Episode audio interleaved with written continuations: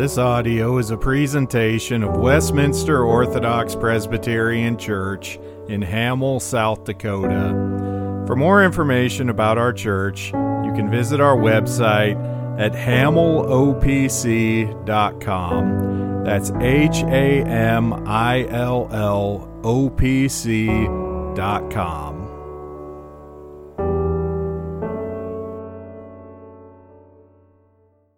Hear now the reading of God's holy word. Now it came to pass after these things that it was told Abraham, saying, Indeed, Milcah also has borne children to your brother Nahor.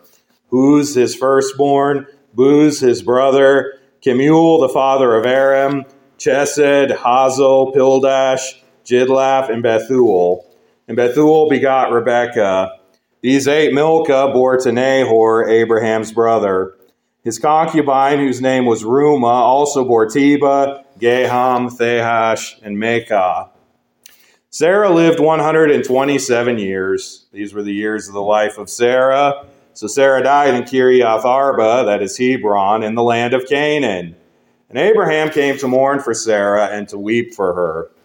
Then Abraham stood up from before his dead and spoke to the sons of Heth, saying, I am a foreigner and a visitor among you.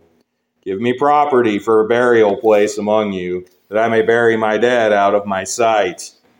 And the sons of Heth answered Abraham, saying to him, Hear us, my Lord. You are a mighty prince among us. Bury your dead in the choicest of our burial places. None of us will withhold from you his burial place, that you may bury your dead. Then Abraham stood up and bowed himself to the people of the land, the sons of Heth. And he spoke with them, saying, if it is your wish that I bury my dead out of my sight, hear me, and meet with Ephron the son of Zohar for me, that he may give me the cave of Machpelah, which he has, which is at the end of his field. Let him give it to me at the full price, as property for a burial place among you. Now Ephron dwelt among the sons of Heth, and Ephron the Hittite answered Abraham in the presence of all the sons of Heth, all who entered at the gate of his city, saying, No, my Lord, hear me. I give you the field and the cave that is in it. I give it to you in the presence of the sons of my people. I give it to you. Bury your dead. Then Abraham bowed himself down before the people of the land. And he spoke to Ephron in the hearing of the people of the land, saying, If you will give it, please hear me. I will give you money for the field. Take it from me, and I will bury my dead there. And Ephron answered Abraham, saying to him, My Lord, listen to me. The land is worth 400 shekels of silver. What is that between you and me? So bury your dead. And Abraham listened to Ephron, and Abraham weighed out the silver for Ephron, which he had named in the hearing of the sons of Heth. 400 shekels of silver, currency of the merchants. So the field of Ephron, which was in Machpelah, which was before Mamre, the field and the cave which was in it, and all the trees that were in the field, which were within all the surrounding borders, were deeded to Abraham as a possession in the presence of the sons of Heth before all who went in at the gate of the city. And after this, Abraham buried Sarah his wife in the cave of the field of Machpelah before Mamre, that is Hebron, in the land of Canaan. So the field and the cave that is in it were deeded to Abraham by the sons of Heth as property for a burial place. This is the word of the Lord. May he bless it in our hearing. You may be seated.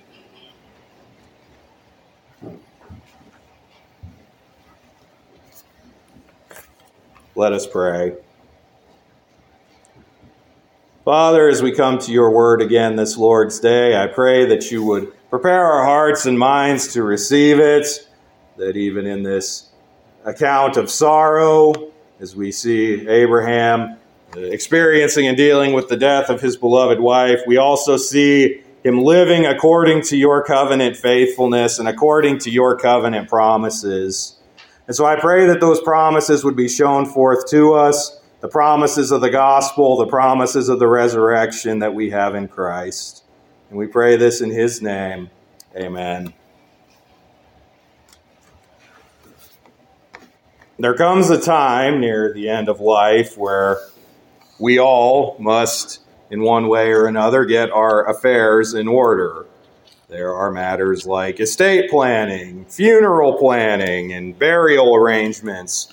These are the things that we all have to deal with when coming to life's end. We do this for various reasons. We do this, for one, to avoid being a burden on our families, on our descendants, as much as possible.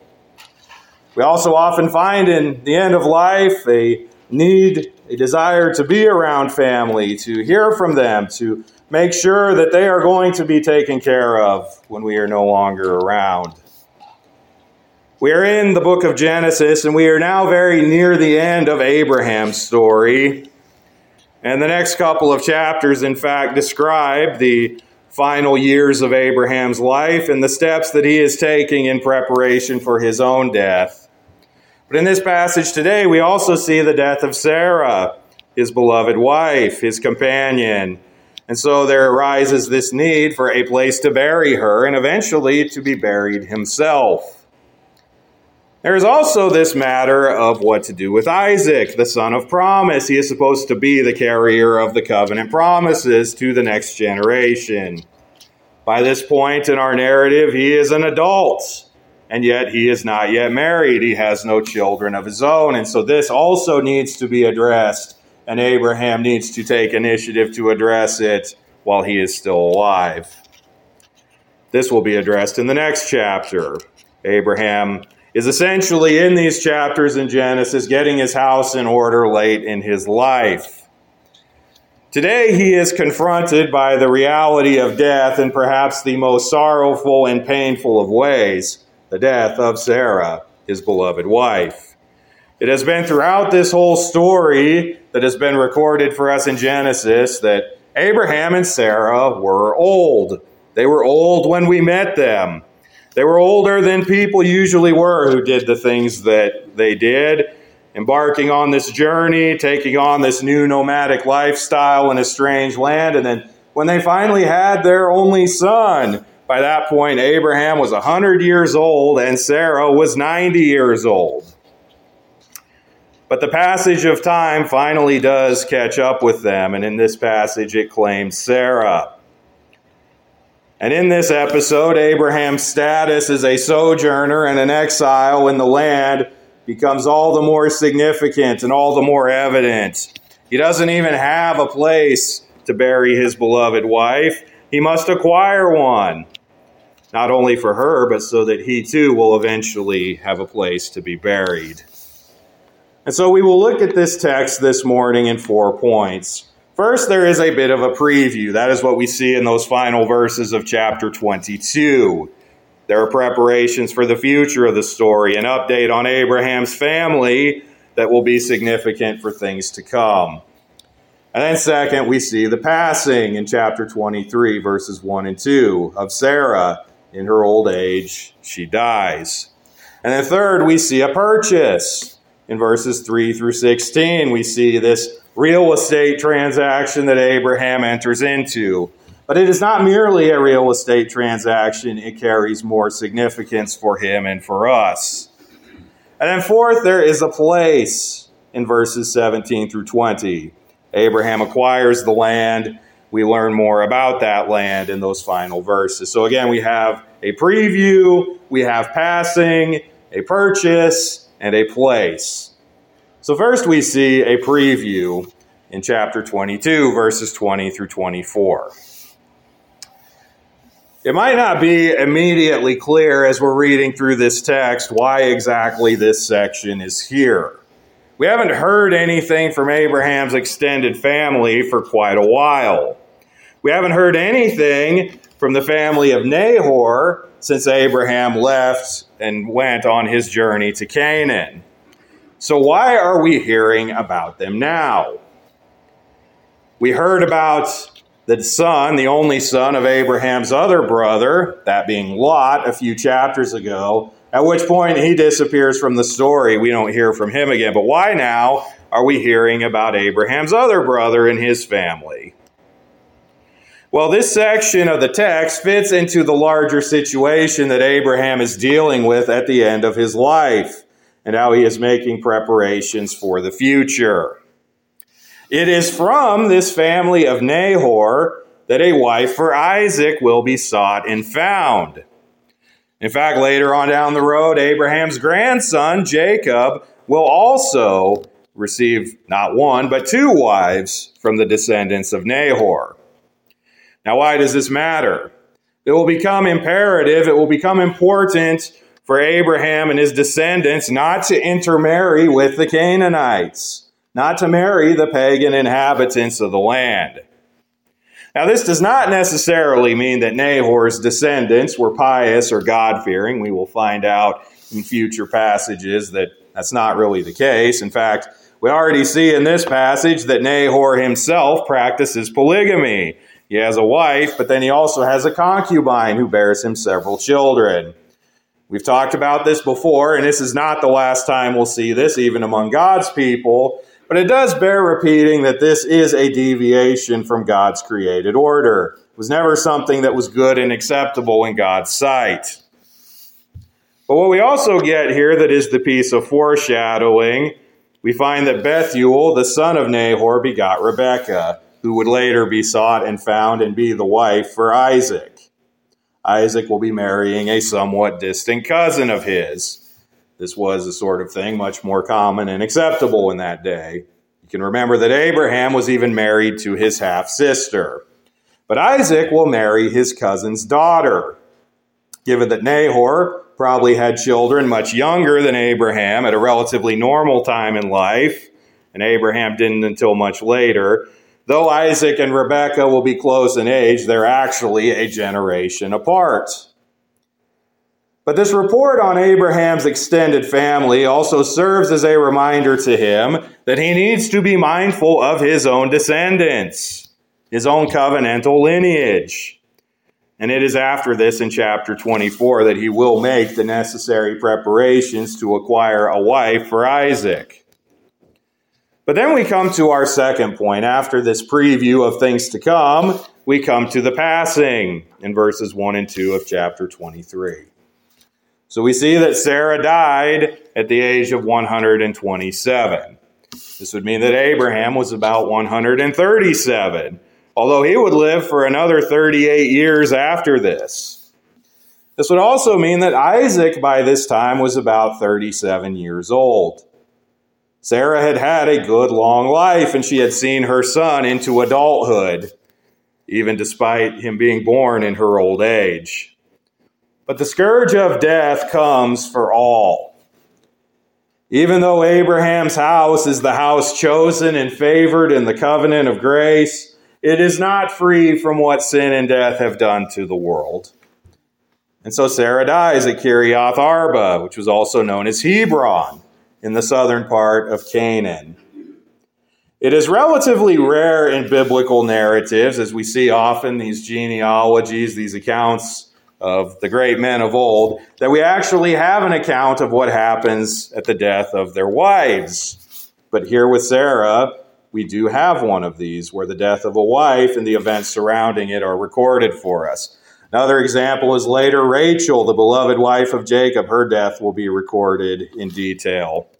But otherwise, the death of the wives, while sometimes recorded, it's often just sort of a side note. But Sarah is unique as the mother of the line of promise. And so she does receive this particular note at her death. Now, Abraham responds to her death in a way one might expect. He mourns, he weeps. This was his beloved, his companion for all these decades of his sojourn, and now she was gone. Even the mother of the covenant line faces death. And yet, Abraham's grief does not seem particularly dwelt upon. It is not as though he doesn't grieve. It's not as though he's not sad. It's not as though he's not facing perhaps the greatest of human losses. But as with all of the people of God, Abraham does not have to grieve as one without hope. The promises of God to him and to her have been fulfilled, and will continue to be fulfilled even in death. And Abraham has faith and confidence in that.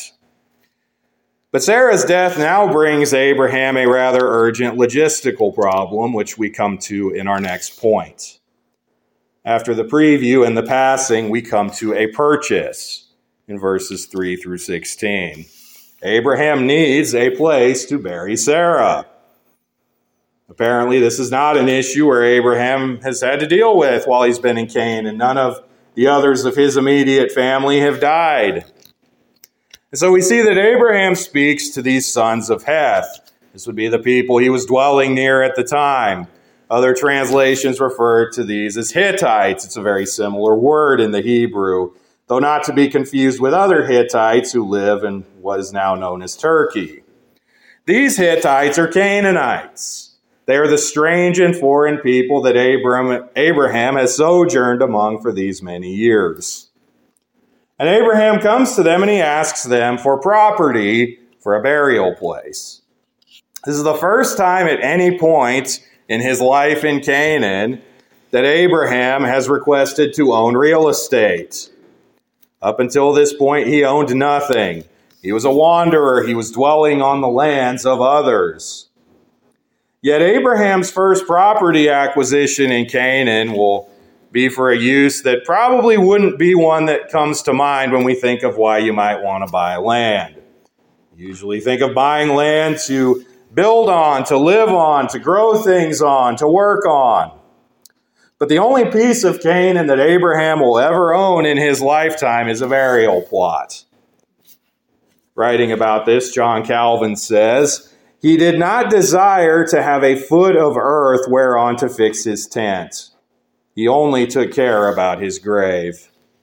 And he especially wished to have his own domestic tomb in that land, which had been promised to him for an inheritance, for the purpose of bearing testimony to posterity that the promise of God was not extinguished either by his own death or that of his family, but that it then rather began to flourish and that they who were deprived of the light of the sun and of the vital air, yet always remained joint partakers of the promised inheritance. So, what this means is Abraham is exercising faith in the promises of God that extends beyond death. We don't know to what extent the realities of the resurrection had been revealed to Abraham, but his actions show that he knows something. He has confidence that the promises of God don't end for him at his death. He would own a tomb in the land because even if he didn't have anything else in the land, it would be a reminder to future generations that God's promises were true and they were going to be fulfilled even if they didn't live to see them. And also that Abraham and those of his line would again taste God's blessings in the land of the living. Now, there's other significance to Abraham wanting his own burial plot. See, the Canaanites, the occupants of the land, they would have had places to bury the dead. They also would have had their own burial practices, and they would have gladly let Abraham share in them, both the land and the practices. But Abraham recognizes a spiritual reality with physical and temporal consequences. Abraham and his house worship God. They worship Yahweh. They do not worship the pagan gods of the Canaanites. And he doesn't want those who die in the Lord to be intermingled with those who die apart from the Lord, and to do, in doing so be polluted by any of these pagan rituals or practices. Death remains even in our day our increasingly pagan and secular age, a situation that almost everyone assigns spiritual and religious significance to. Though many may, though many suppress the truth about God and unrighteousness, there is still written on the hearts of even unbelievers an imprint of God's truth concerning the resurrection and the afterlife. Why do so many who never darken the door of a church in their lives still want church funerals for themselves and their family members? Back when America was a more decisively Christian nation, almost all burial sites were part of and located on church properties. Heidi used to live in Michigan. I've been out to visit a couple times, and on almost every township of land, you'll see even out in the country, you'll see an old church. Often those churches are still open, they still worship the Lord there. But on every one of those church properties, you'll see a cemetery. The people are born and they live and they die as a part of the church. Or in other more urban contexts, you'll see churches that have crypts underneath them. In the basements of churches, there's tombs, there's places for burial. So, what does this tell us? Well, it does tell us that funerals and burial in this nation used to almost entirely be Christian affairs. People lived and died and buried, again, as I said, as part of the church. This secularism and atheism we see all around us, that's new. That's not the way that it has been. But also, having places of burial at church meant that every time you would go to church, every Sunday, you would walk by the graves and you would see the graves of those who had gone before you in the faith into death. What would that do? It would serve as a constant reminder that death is real death is coming. In so many ways, our culture wants to ignore and sanitize and obscure the reality of death. Put it away off in a corner so we never have to think about it and how all of us are going to go through it. We have ways and places now of dealing with death that essentially remove it from our lives. We have special facilities where people go to die, whereas historically people tended to die at home. We have public cemeteries. They're usually built out on the edge, out away from town, somewhere where you only had to go see them and only have to go look at them if you particularly want to. Even now, you see people shying away from the language of funerals when someone dies. They talk about, well, we need to have a celebration of life. We have to keep things positive and happy. We have to bury our grief, even though we have lost someone who is dear to us. This was not the case with Abraham. Abraham knew death was coming. And the only real estate holding that he ever has in Canaan in his life is a burial plot, a perpetual reminder and memorial that those of the covenant line had died in the Lord not with or not as the pagans who have no hope. Now, we also see this distinction being evident in how Abraham acquires this property. So he comes and he asks the sons of Heth for a burial plot. And in verse 6 of chapter 23, they answer him, He may bury his dead in the choicest of their burial places. So, in the places and ways that they bury the dead, he's welcome to do that. But again, that's not good enough. Abraham will not bury the Lord's dead among the pagans. He will have his own place. And so he enters into this negotiation to purchase the cave of Machpelah from Ephron. He wants to buy it at the full price. He'll pay the fair market value, whatever that is. Now, at first, Ephron isn't interested in taking that money. These people, these sons of Heth, even though they are pagans, they respect Abraham. In verse 6, they call him a mighty prince among them. God has continued to bless Abraham. And though these people have no particular fear of the Lord, they cannot help but recognize God's hand of favor upon Abraham. And so, in light of this, Ephron's willing to just give Abraham this land for nothing. But Abraham insists that he pay.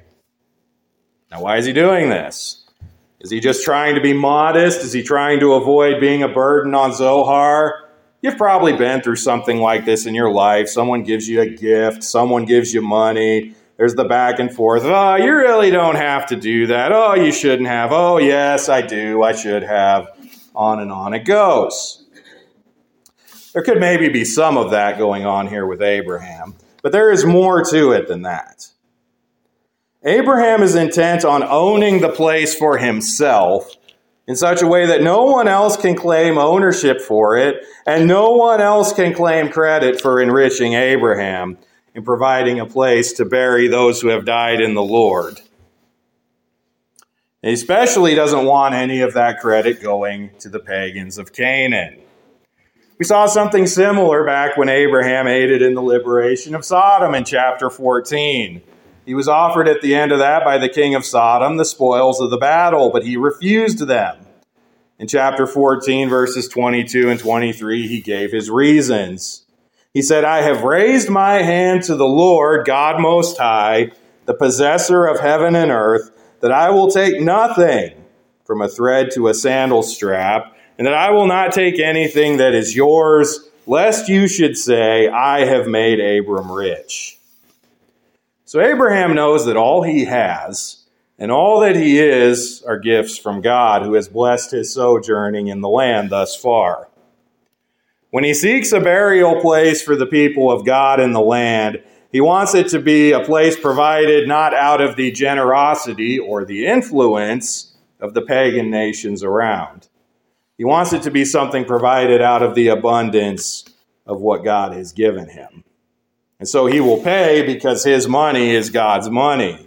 It is what God has provided for him. And he wants no one else to have the glory and the fame that comes from blessing Abraham, but God alone.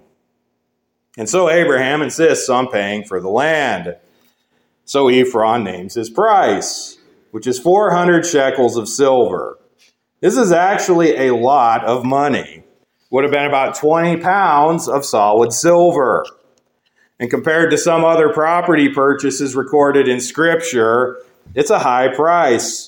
David paid only 50 shekels to purchase the land that the temple would be built on. Or Judas, infamously, the 30 pieces of silver for which he sold Jesus, that bought a field.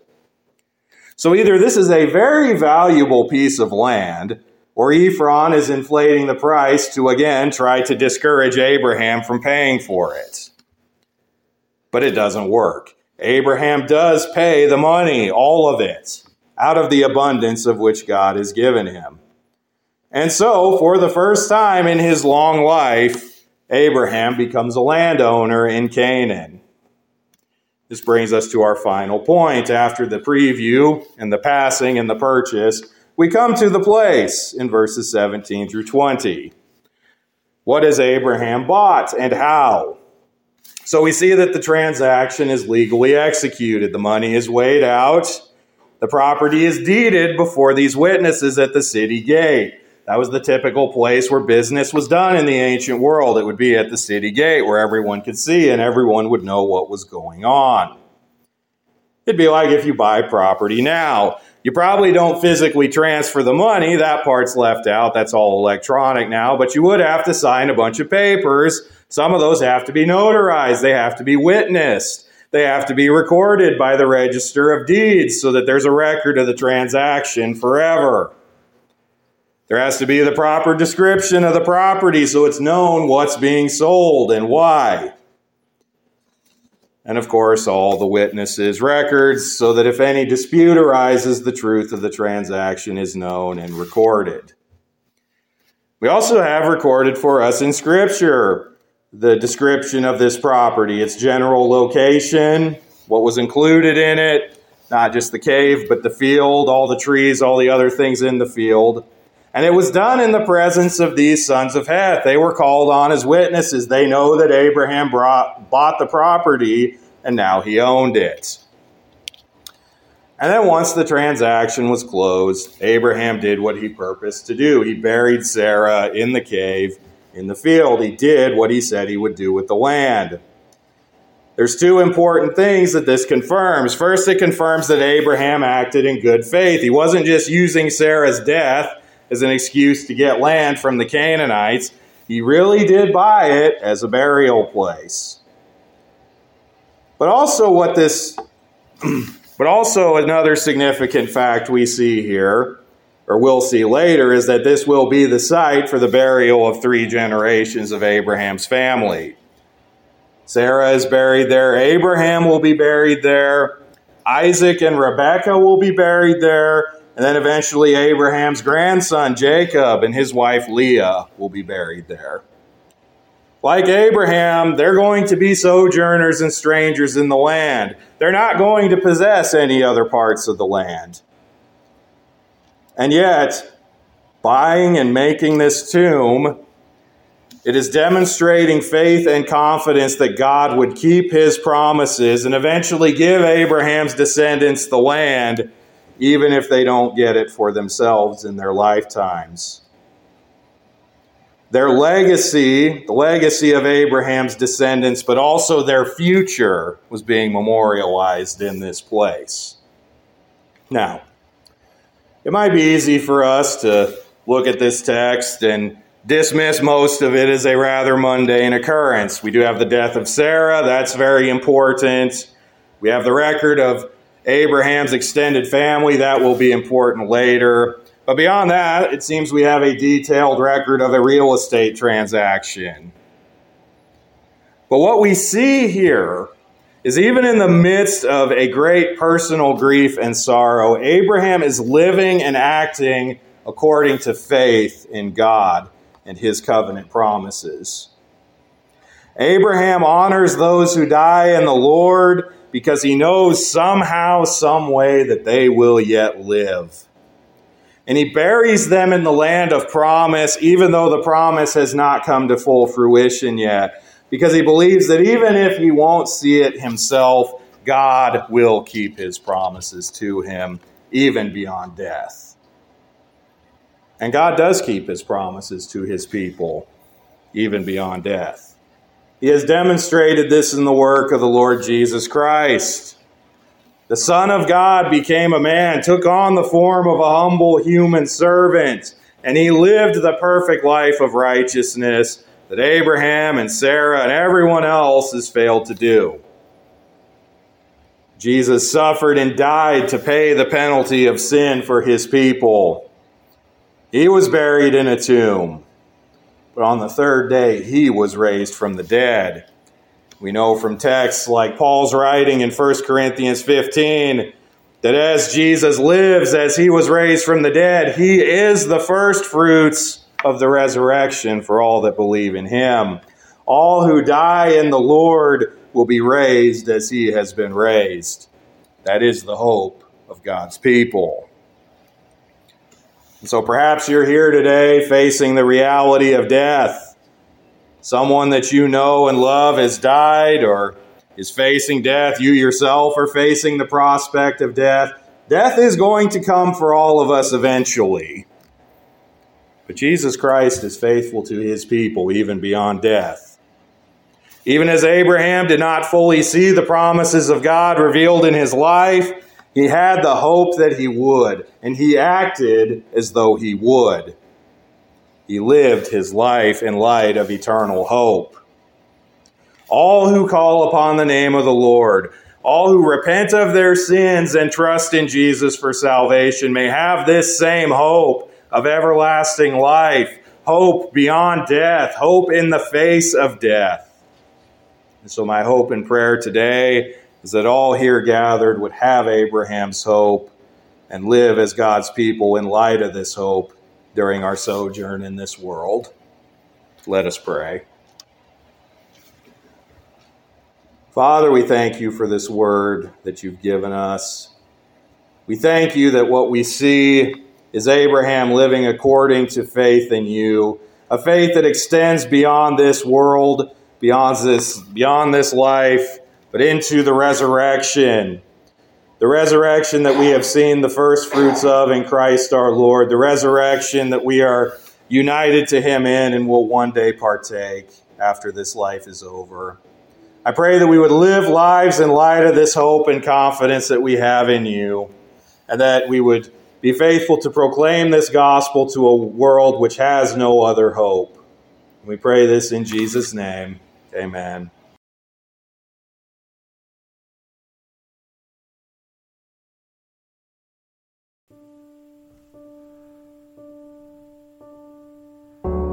Thank you for listening to this audio presentation of Westminster Orthodox Presbyterian Church in Hamill, South Dakota.